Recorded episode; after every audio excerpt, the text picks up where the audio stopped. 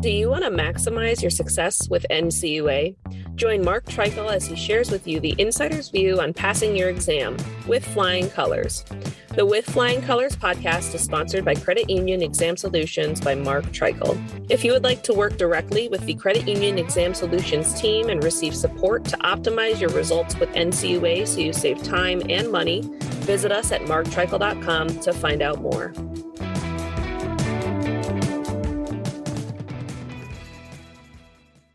Hey everyone, this is Mark Treichel with another episode of With Flying Colors. I'm excited today to be joined by Sam Brownell of CU Collaborate. Sam, how are you doing today? Doing well, thank you. Glad to hear it. Now, Sam, the co-founder and CEO of CU Collaborate. I know you've got some other things that you're heavily involved in as well, but today we're going to focus a little bit on CU Collaborate and the things that you have going on there. You want to give maybe a quick kind of summary of CU Collaborate and your journey to CU Collaborate, and we can kind of go from there? Yeah, so probably easiest for me to start with my journey to CU Collaborate. So started working at Callahan Associates straight out of college, worked there for six years, started as an intern, ended in charge of sort of sales, account management, product development. Left eight and a half years ago to start CU Collaborate. If I'm being entirely honest, I would say for like the first five years, the easiest way for me to describe it, if I went on Shark Tank during the first five years and I was like pitching them on investing in CU Collaborate, they would, I don't know if you've seen the show before, but oh, yeah. it was a hobby, not a business, AKA wasn't making real money or doing much. I was like, really, what I found out was making products essentially. If I'm again being completely honest, I was in a very comfortable, good career trajectory at Callahan Associates. I think I was too afraid of getting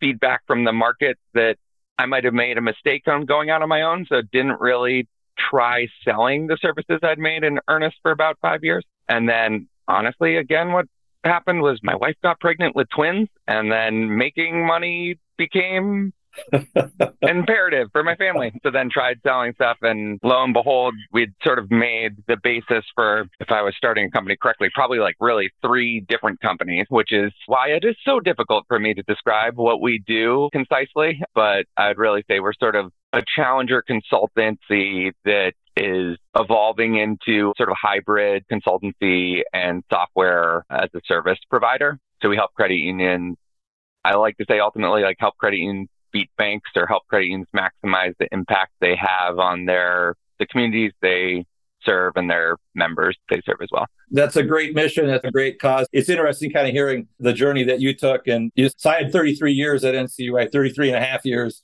to be more precise.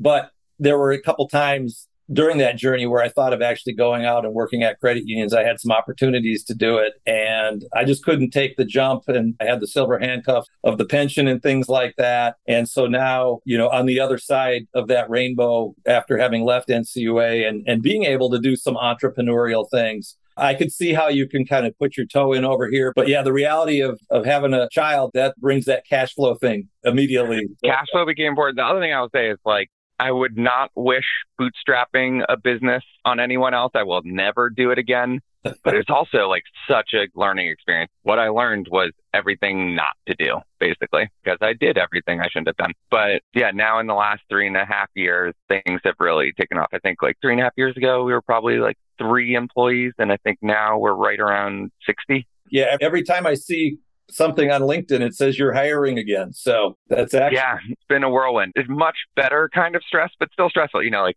being able to make payroll was the stress before. Now the stress is being able to meet obligations and put the foundation for the continued growth of that we're seeing. But and so I first became aware either just before I retired or just after. I had lunch with a mutual friend we have, Bob Fenner. And I think Bob does some work with you. And Bob and I have had some mutual clients that he's still out there. For those listeners who don't know the name, Bob Fenner was the longest term general counsel at the National Credit Union Administration. And that's where I got to meet Bob, but he also does some things on field of membership. And I just remember telling, you know, you need to meet this guy named Sam. He's got a lot of really neat ideas about the underserved areas and how credit unions can really take advantage of the federal charter and all that. And I know that at one juncture, that was, it may still be a big part of your business. It is, yeah. No, yeah. I mean, I owe eternal debt of gratitude to Bob because he definitely, the thing that we got initial you know, in the startup world, they call it like product market fit, but got real traction with was helping with field of membership expansion. And Bob really showed us how to do that well, not just from like a understanding the rules and regulations, but how to put the applications together and get approval. Yeah, I mean, a lot of what we do, we sort of like three lines of business. One is, and the thing we started with, and actually candidly is probably like the smallest part of our business is technology selection. Then we have like professional services, and it really started with field of membership expansion. And Bob, just on a call earlier today with someone, you know, he can recite the regulations he has everything memorized. He knows everything better than anyone I know. And so he helped us get that off the ground. And yeah, that's what gave us the means to continue into other things. And now he's also helped us with really helping credit unions attain and retain low income designations. Right. And then from both a combination of he introduced uh, me to Terry Radigan and we had a couple like shared clients with Inclusiv and then we learned that a lot like basically underserved areas let's say borrow from a lot of the ideas and actually low income designation does too borrow from some of the ideas that the CDFI has established like an underserved area has to meet the same sort of definition as CDFI investment area and so we'd made a bunch of software to do what our chief economist would like to call like regulatory optimization, probably a little bit less buttoned up and with the regulatory hacking, but like identifying how to maximize what's possible within the rules and regulations. And that's where our sort of professional services is really focused on is yeah, getting bigger fields of membership through sort of creative strategies and same thing for low income designation, same thing for CDFI, same thing for mergers. Yeah. And then the third one, sort of like digital banking to a degree and, and data analytics too. Well, and along the lines of the, the field of membership, I know you have a lot of articles out there. You got a lot more now that you actually expanded almost like a newsroom that you have too, but we could maybe talk a little bit about that. But there was one of the articles, I think the first time you and I chatted that you might have sent to me talked about the I don't know if it was the death of the community charter and the SEG. I would guess better. it is that one, but yeah. yeah, yeah, But maybe that would be, you know, for to, if we if we're going to talk field of membership, maybe let's let's highlight that concept, and then maybe we could move on to some of the other things. But that's a real important to me if someone's looking at field of membership. That's kind of a fork in the road that they need to understand that piece, and that'll help them decide, you know, what direction they might want to go. Yeah, that was a strategy that we pioneered that really helped us offer something that other people can't. And it's sort of, it's the strategy is obviously there for everyone, need software to be able to take advantage of the strategy in most cases. But yeah, most people very counterintuitive. But basically, if you're a federal multiple common bond credit union in certain markets, primarily the South and Southwest and certain areas, other areas, but you can have what in effect are larger community and like total encompassing the full sort of statistical area than what you can get as a community charter, which given the labels of the charters seems weird. And right. the reason that really is is because currently community charter credit unions are single common bond. They aren't actually categorized that they are effective. You serve one community as a community chartered credit union.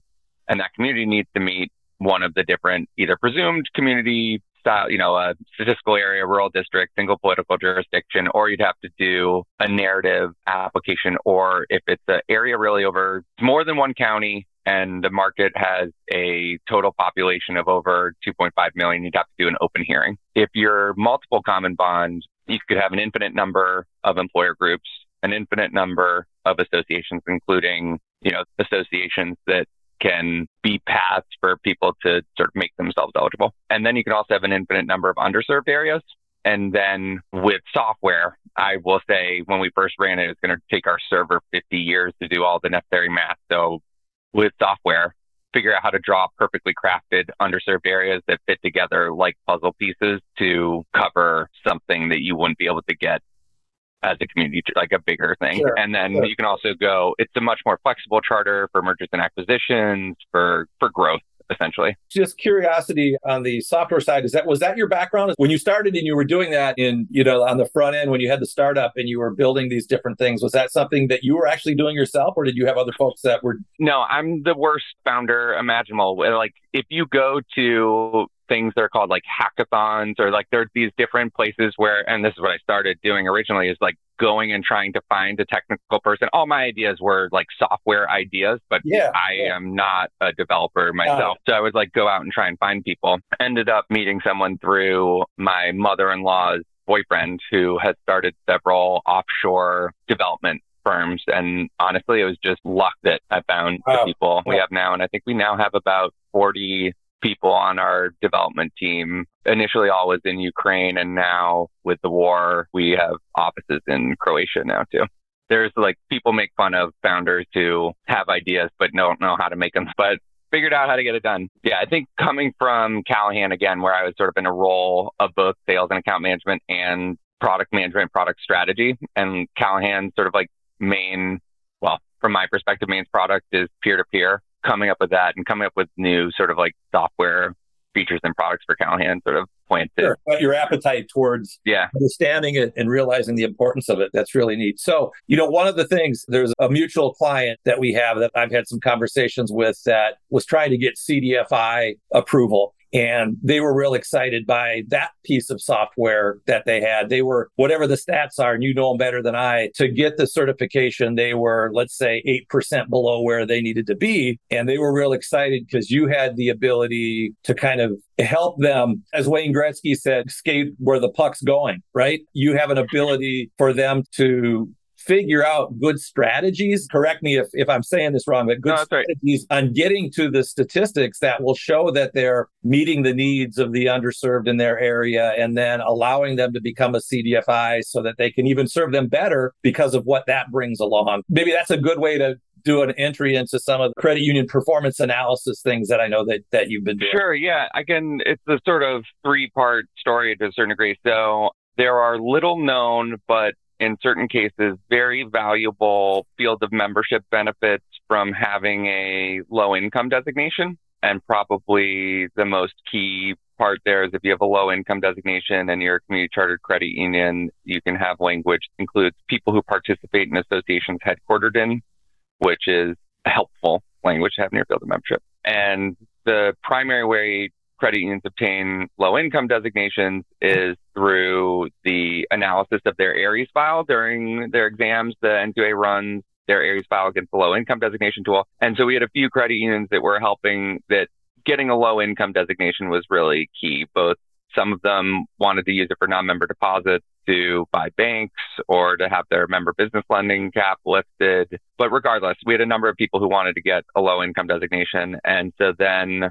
that's how we started sort of looking at and it's ultimately like geospatial data analysis and software, but geocoding member files and like what could we get from that? And so first we've honestly made way too sophisticated a tool to help credit unions get low income designations. And then I think it was large client of ours in Florida who we showed our sort of field of membership tool and the low income designation tool. And they're the ones who are like, can you just do this for CDFI for us? And we're like, I think at that point I had never even heard of CDFI. Oh wow! It's like okay, like let's dig into what this is, and then lo and behold, I was like, like we've already made the software to be CDFI software, and we just weren't aware of the CDFI software basically. And really, when you're looking at all these things, it's going to be about basically like data analysis, enrichment, appending data. So it's geocoding, modeling race and ethnicity, modeling in different sort of like statistical methodologies of taking credit union data and being able to make persuasive arguments about what that means about their members. And on the lid side, it's members, and on the CDFI side, it's borrowers. But yeah, we've made a bunch of tools that help credit unions sort of like understand if what it would take for them to get CDFI certification or not, helps them with recertification. And now we're doing some stuff that we believe will be really impactful for grant writing and both for CDFI, CDRLF, quite frankly, I think it'll be really helpful for annual reports, advocacy, community development. But we've basically made community impact measurement software. So the thing I'm most excited about is we have made risk-based member benefit calculation down to the actual like individual product that the credit union provides a single member or rolled up to the member or rolled up in a community. But what we look at is each individual member, what products they have with them, what the balance is, interest rate, and credit score. And then we've partnered with TransUnion, and I think we have about like 20 years of data now. And essentially, what we do is like benchmark the risk based pricing for that product against the average bank and then quantify how much more money that member has in their pocket because of their relationship with the credit union or because they got that product from the credit union rather than if they'd gone to the average bank to get that product, which for me, and especially coming from like Callahan, so much of the sort of like benchmarking and performance analysis is focused on ratios that in my mind are bank perform or like let's say broadly financial institution performance ratios, you know, like net income, growth, ROA. I mean, part of it is definitely like responsible balance sheet management, but a lot of it is also sort of like profit performance metrics. Really, ultimately, I would say growth, like safe growth performance metrics. But I think the thing that I believe really quantifying accurately for the first time will allow credit unions to focus on the value they're providing their members you know, we are talking to, to a lot of very large credit unions who are like, our goal was to get to be 5 billion. Now we're there. Are we just going to make it a bigger number? Like, are we just yeah. adding zeros or how do we do more for our members? Exactly. So I think a lot of people, a lot of credit are run to hit a number that the number that they need to get to. I'm going to ultimately say sort of like survive or have the resources necessary to provide good member services. But then they get there and they're sort of like, okay, how do we measure if we're providing what we're providing our members? And if we don't know how to measure that, how do we know we're improving at doing that? And how do we know if what we're doing is like good relative to other? Yeah, benchmarking their member, the value they provide their members to peers. Yeah, so I'm really excited about that because I feel like it can, I mean, ultimately what I'm interested in doing at CU Collaborate is having as much impact on Americans' lives as possible if I can help credit unions be more effective at creating value for their members and in their communities, they can have a multiplying effect. So if I can sort of like change the way credit unions think about the way they run their credit union and can quantify these things, track them, I think basically every credit union I've talked to understands that it's like an important, immediately get the value of knowing these numbers, but they just never had a way to quantify them before. So they didn't even like know if you can't measure it, you know, it's hard to improve or like focus on whether you're doing it well. No, and it goes to the heart of the Federal Credit Union Act and, you know, the purpose of serving people of modest means, right? I mean, it's And that part is the most interesting to me. I have found data that shows that basically like it's so funny, but the difference in interest rate between credit unions and banks expands the lower the credit tier. So basically like credit unions are much better at providing the value of credit unions pricing is greatest for the lowest tiers of credit but there aren't a lot of credit unions who know how to properly price risk for lower tiers of credit.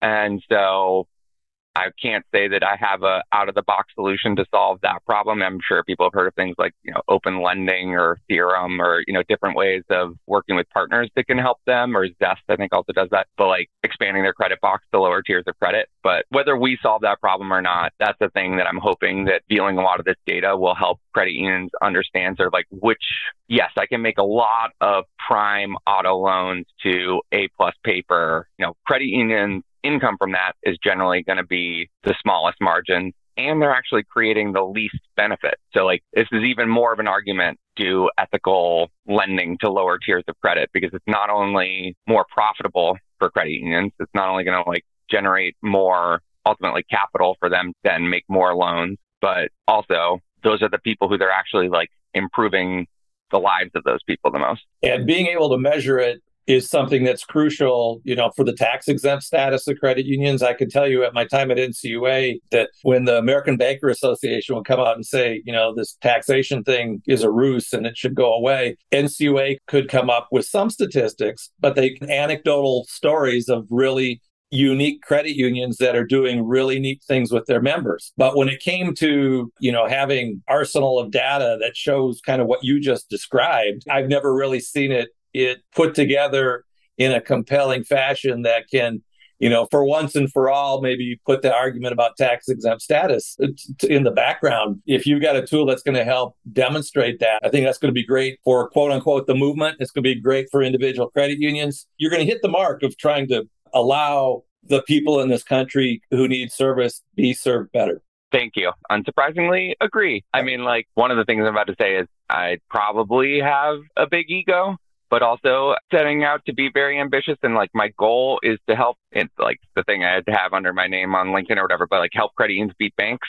Right. And I have a few ideas that I think will end up I'll be successful with that. And so the advocacy part is a big part of this from my perspective. Like we've built it so that it is scalable for $5 million credit union to Navy, you know, like it is built right off the AIRES file. It is, I'm hoping that it can be sort of, I'm sure you're familiar with this, but like Project Zip Code on steroids so that we, you know, advocacy groups can both, credit unions can tell their own story to their representatives, but also, you know, trade advocacy groups could leverage the data to make the case for credit unions sort of like overall story. Because I'm sure that there are going to be credit unions who load their data and it's not going to tell the best story. You know, you could have negative benefit, member benefit, definitely. It's going to be like the aggregate story that I think will be most compelling. I think there actually are even cases where it's like appropriate to have a negative member benefit, especially if they're like needing to build capital to, you need to sort of, the way I see like running a credit union is ultimately going to be about like balancing profit or net income against member benefit. Anytime you're making a positive member benefit,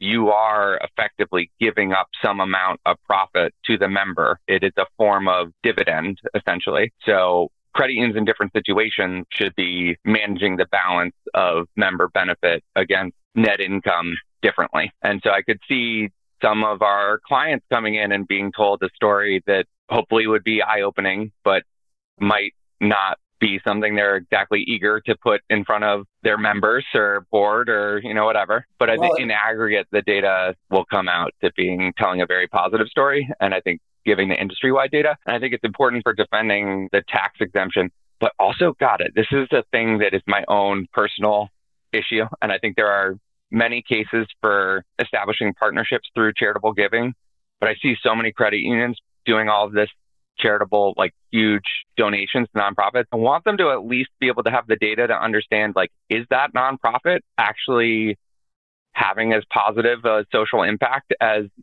your own credit union? Like, credit unions should take pride in the fact that they're lending to lower income or subprime borrowers can have a huge change on someone's life and is like I'm not going to name specific nonprofit, but like is giving to a nonprofit actually the best way to deploy capital to improve the community? Sure. I think there will be cases where it's not. Should actually like put it towards capital and grow more and make more loans. That's fascinating. I would tend to agree with you. You know, as, as you're kind of walking through a different sample, credit unions popping into my head. And, you know, I always think of the bell curve, right? You probably know this better than I, but the data always kind of seems to lay out in a bell curve. And so you're going to have two or three standard deviations over to one side where people are providing unbelievable benefit to the member. And you're going to have the flip side of that you know, maybe where they're not providing as much benefit and they think they are, but the stats might show that in reality they're not. And then there's that big chunk in the middle. It's easier to move one way or the other. It's hard to go from the, the left end of the bell curve to the right end of the bell curve. But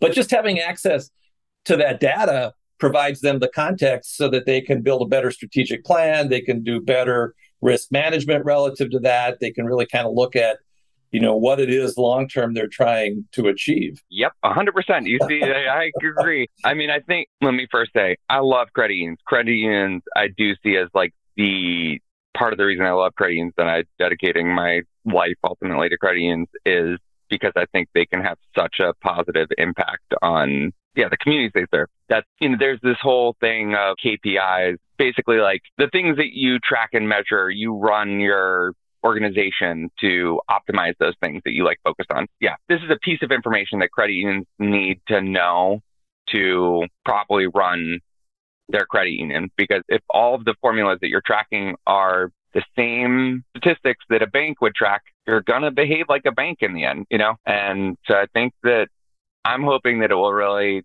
it's long term view here, but like sort of change the culture and by tracking different numbers. And I think a number that in particular will like really accurately quantify what it means to be successful as a credit union will drive more credit unions to embody what I think everyone as an industry, I think credit do, but like on a more individual case by case. Yeah. Again, if you don't measure it or you're measuring the wrong thing, you don't really know what you might be missing. And it's yeah, no fault of anyone's. Like, yeah, if there's no way to measure it, how you can't know. Yeah, exactly. Yeah, you go back to those anecdotal stories as opposed yeah. to raw numbers and things like that. So, Sam, I've got your website up in front of me, and under the software tab, looks like one, two, three. There's six choices. You got expand CU, join CU, business development software, FOM eligibility API, and Discover CU. So the ones that we've kind of been talking about right now, is that a seventh one that's going to be added to this, or is that that's something? actually Analyze CU? So Analyze CU is ultimately like a data analytic platform and consortium where credit unions load their AIRES files and okay. encrypt it. And we do like a lid so we can credit unions can track their low income designation, track it does like a CDFI analysis. We use a Bayesian improved first name, surname, models all this demographic data for their members so we can tell them like race, income, educational attainment, what industries they work, commute time, how people anyway, all this crazy data, sort of like Claritas type data, people are familiar with that. The thing that is sort of most new is this community impact piece that quantifies that member benefit, jobs created sustained, contribution to GDP, what percentage of loans are made to rural areas, economic distress, all these things. And then you can like segment it by community and it will tell you what your impact is in different communities. So you can do a whole bunch of different things. In the long term, we'll be using the data consortium for benchmarking and predictive modeling. So we're working on a thing right now to do like branch predictive modeling. We've had a couple clients who have come to us and we have this branch and it's not performing and this is never what they want to hear, but you can just like look at where the branch is on a map and you can be like, I don't even need to do a data analysis to know that this branch is just not in a place where it will ever be successful. That is never enough for a credit union to hear. Just be like, it's in the wrong place without like deeply doing a deep data analysis on it. So that's essentially what we're trying to do at scale, which is just um, we're looking at data back to 1994, and then it will be able to project number of members by product and dollar amount by product by branch, and give them sort of like if this was run by the a branch manager in the top one percent of sort of performance, what will this do each month over the next 12 months? Or if it was run by the worst manager, branch manager in the world, what would be, be done? And sort of like give them a reasonable forecast of, quite frankly, for setting sort of like goals for branch managers, but also understanding if this was run perfectly over the next five years, is it even going to turn into a thing that part of it is helping branch optimization to understand is this branch helping us or not? And then the other software that you mentioned is ultimately the digital banking stuff, which is mostly focused on acquisition. And when I was alluding to earlier, like I have some stuff that I think will help credit unions ultimately beat banks. It's tied to the digital banking stuff, just removing the friction of finding credit union offers, finding and joining. So we have like we have the database of every credit union's field of membership and have made elegant field of membership decisioning engine, which basically just means with very little data, I can find out all the credit unions that a consumer is eligible to join. And then the long term vision for that is to present credit union offers, sort of like embedded finance. So like present credit union offers everywhere because, and actually tying it back to the earlier part, basically like low income the people who credit unions benefit the most tend to spend the least time price shopping and like finding the best offer. They're they tend to go with sort of like whatever's put in front of them. And generally, the people who find credit unions are either a legacy relationship or the people who are really seeking them out are like aggressive price shoppers who tend to be high income, you know, A paper. And so what we're trying to do is sort of fix the structural problems so that we can present credit union offers everywhere, essentially. That's exciting. Trying to do a lot, but yeah. You have got a lot going on. You, got a lot going on. You're an idea man, you know? yeah. Sometimes to the chagrin of my colleagues. I think in our last strategic planning, they were like, one thing we can agree no more ideas from Sam. Let's execute on these ones first. But well, anyway. you know, we are who we are. There's what is it, Strength Finders, where you can do that test and it, it gives you five strengths that I've taken that a couple times and mine have migrated a little bit, but I think four of the five are still the same person that I was 25 years ago when I first took that test. And and you got to play to those strengths, right? You can make your weaknesses a little bit better but you can make your strengths a lot better. That's one of the mistakes I made early on was not realizing that basically is like I would, and then both like out of necessity, I did a lot of stuff that are not my strengths, but I mean, the biggest thing that changed the trajectory from like human from a hiring perspective is when I brought on Chris Tissue, who I am like, yeah, God, I hate using this term, but I think it's probably accurate at this point. But like like the idea person and he is such a good executor. So like I can be like, okay, here's the thing and then he can that's yeah, done.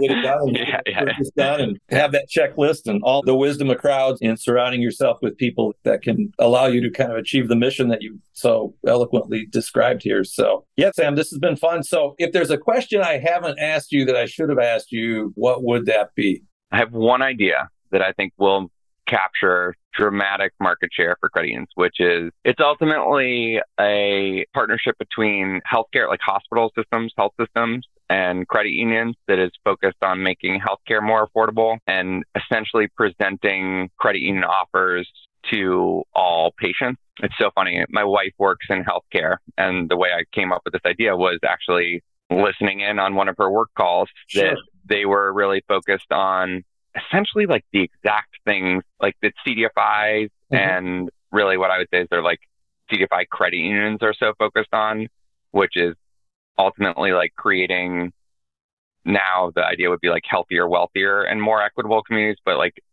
greater outcomes for exactly like the CDFI target population. So like low income people and minority groups who generally have much worse health outcomes. And obviously I see credit unions as incredible organization to help people with those problems. So got to think about how credit unions could work with hospitals to do that. And I think I've come up with a very, I'll just, yeah, I'll just say what it is basically like debt refinancing at the point of bill pay. So a patient goes into a healthcare provider the healthcare provider allows an agent of the healthcare provider, in this case, this CUSO that we're launching, to run a prequal, like a soft pull of their credit. We can then identify what loans they have with who, and you can model and figure out like what their monthly payment is. And then we can run them through our field of membership decision engine and ultimately like underwriting decision engine and figure out what credit unions would offer to refinance that person's debt at a lower interest rate and like how much. So really what we're looking to do is like how much can we save them a month on their other bills to make their medical bill more manageable to pay? Because okay. if they can't pay their medical bill, then they generally don't do other preventative care. So they won't see specialists, they won't fill prescriptions, they won't come and seek additional preventative care after going and seeing a doctor. And the average unpaid medical bill is like $310 and the average consumer who carries debt, like consumer debt, would save about $600 over a two year period. So, like, a large percentage of people will essentially like make money, can't actually save, but like their savings that we would identify would outweigh the actual medical bill that they're struggling to pay. And the thing that credit unions will care about a lot beyond just sort of like the social benefits is like 90% of people go through a health system each year. And so hospitals are terrible accounts receivable and collections. And so we could take that off their plate and part of the cost of doing that, like basically like hospitals will be paying to market credit union offers to basically the whole country. I've talked to a healthcare V and they were like, it's rare that anyone brings a top five problem for health systems. And this is definitely top five, if not the number one problem that health systems are facing because of like Medicare, Medicaid, like the social safety net is sort of going away and hospitals are really struggling to figure out how they're going to get paid for the services they're doing. If credit unions can help hospitals collect more from the patient portion of bills, it will make a big difference to healthcare. And through the Affordable Care Act, hospital, like what hospitals get from like federal subsidies is determined on their outcomes. So if it actually does have the impact of changing the health outcomes of their patients, that will be even have like greater multiplying for healthcare providers. It's super excited about that. Yeah. And I've already recruited incredible guy to CEO of company too. I'm the credit union guy. It's going to be a product that we're selling to health systems. So the whole team will be like, it'll be a healthcare facing company. And then the sort of special sauce on the back end is credit unions, essentially. I think I heard you on the front end, you said it's a, a credit union service organization structure. Yeah, well? definitely. Like this is, I bootstrap CUCollaborate, but sure, I'm not going to bootstrap another company. We're raising capital for that one. Understood. Understood. You know, I've, I've got a daughter who's a physician and, and occasionally share some stories without, you know, going into any specifics. But the, one of the things I heard you say was if they go in and, and they don't have the ability to go in for the follow ups, they don't succeed. And there are people who have all the money in the world who don't want to go back in and do the follow ups, don't want to do what the doctor tells them. But if you put somebody behind the eight ball where they have to decide whether or not they're going to feed their kids or go in for yeah. that follow up exam, their success erodes underneath their feet because they'd go if they had the opportunity. So I think that's an exciting venture you got going there. Yeah, I'm very excited about that. That's like the biggest picture idea we're working on right now. I think that could really change a lot. Huge impact there. That's exciting. So, Sam, if someone has listened to this, I know you you have a lot of people, you have a lot of contacts out there, but if someone is has heard of you before and they're going, hey, this discussion on this podcast makes me want to reach out to Sam or CUCollaborate. What's the best way for somebody to get in touch with you or CUCollaborate? Go to cucollaborate.com, probably the first answer. Our phone number is 202 831 2500. But like, yeah, go, go to cucollaborate.com, connect with me on LinkedIn, shoot us an email. I think our sort of general email, I think is sales at cucollaborate.com. I should really know that off the top of my head. But yeah, if you come to cucollaborate.com and fill out a form, someone will contact you and our contact information is on the website. That's great. Sam, this has been a lot of fun. I, you know, every time we chat, I learn a little bit more about what it is you've got going on and and you've got a lot going on. You've got a lot of really good ideas. You're making tons of progress on helping credit unions. And then of course this whole healthcare arena is a very challenging but interesting nut to try and crack. And I, I wish you luck relative to that. But I want to thank you for your time and to here today. Awesome. Thank you so much, Mark. You bet. And so this is Mark Treichel signing off with another episode of With Flying Colors. I appreciate the audience's time and I hope you'll listen to this and every week's episode. Thanks for listening and thanks for your time.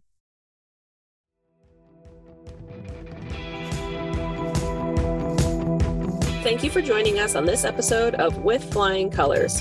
Subscribe on your favorite podcast app to hear future episodes where subject matter experts of all varieties will provide tips on how to achieve success with NCUA. If you would like to learn more about how we assist credit unions, check out our services at marktreichel.com.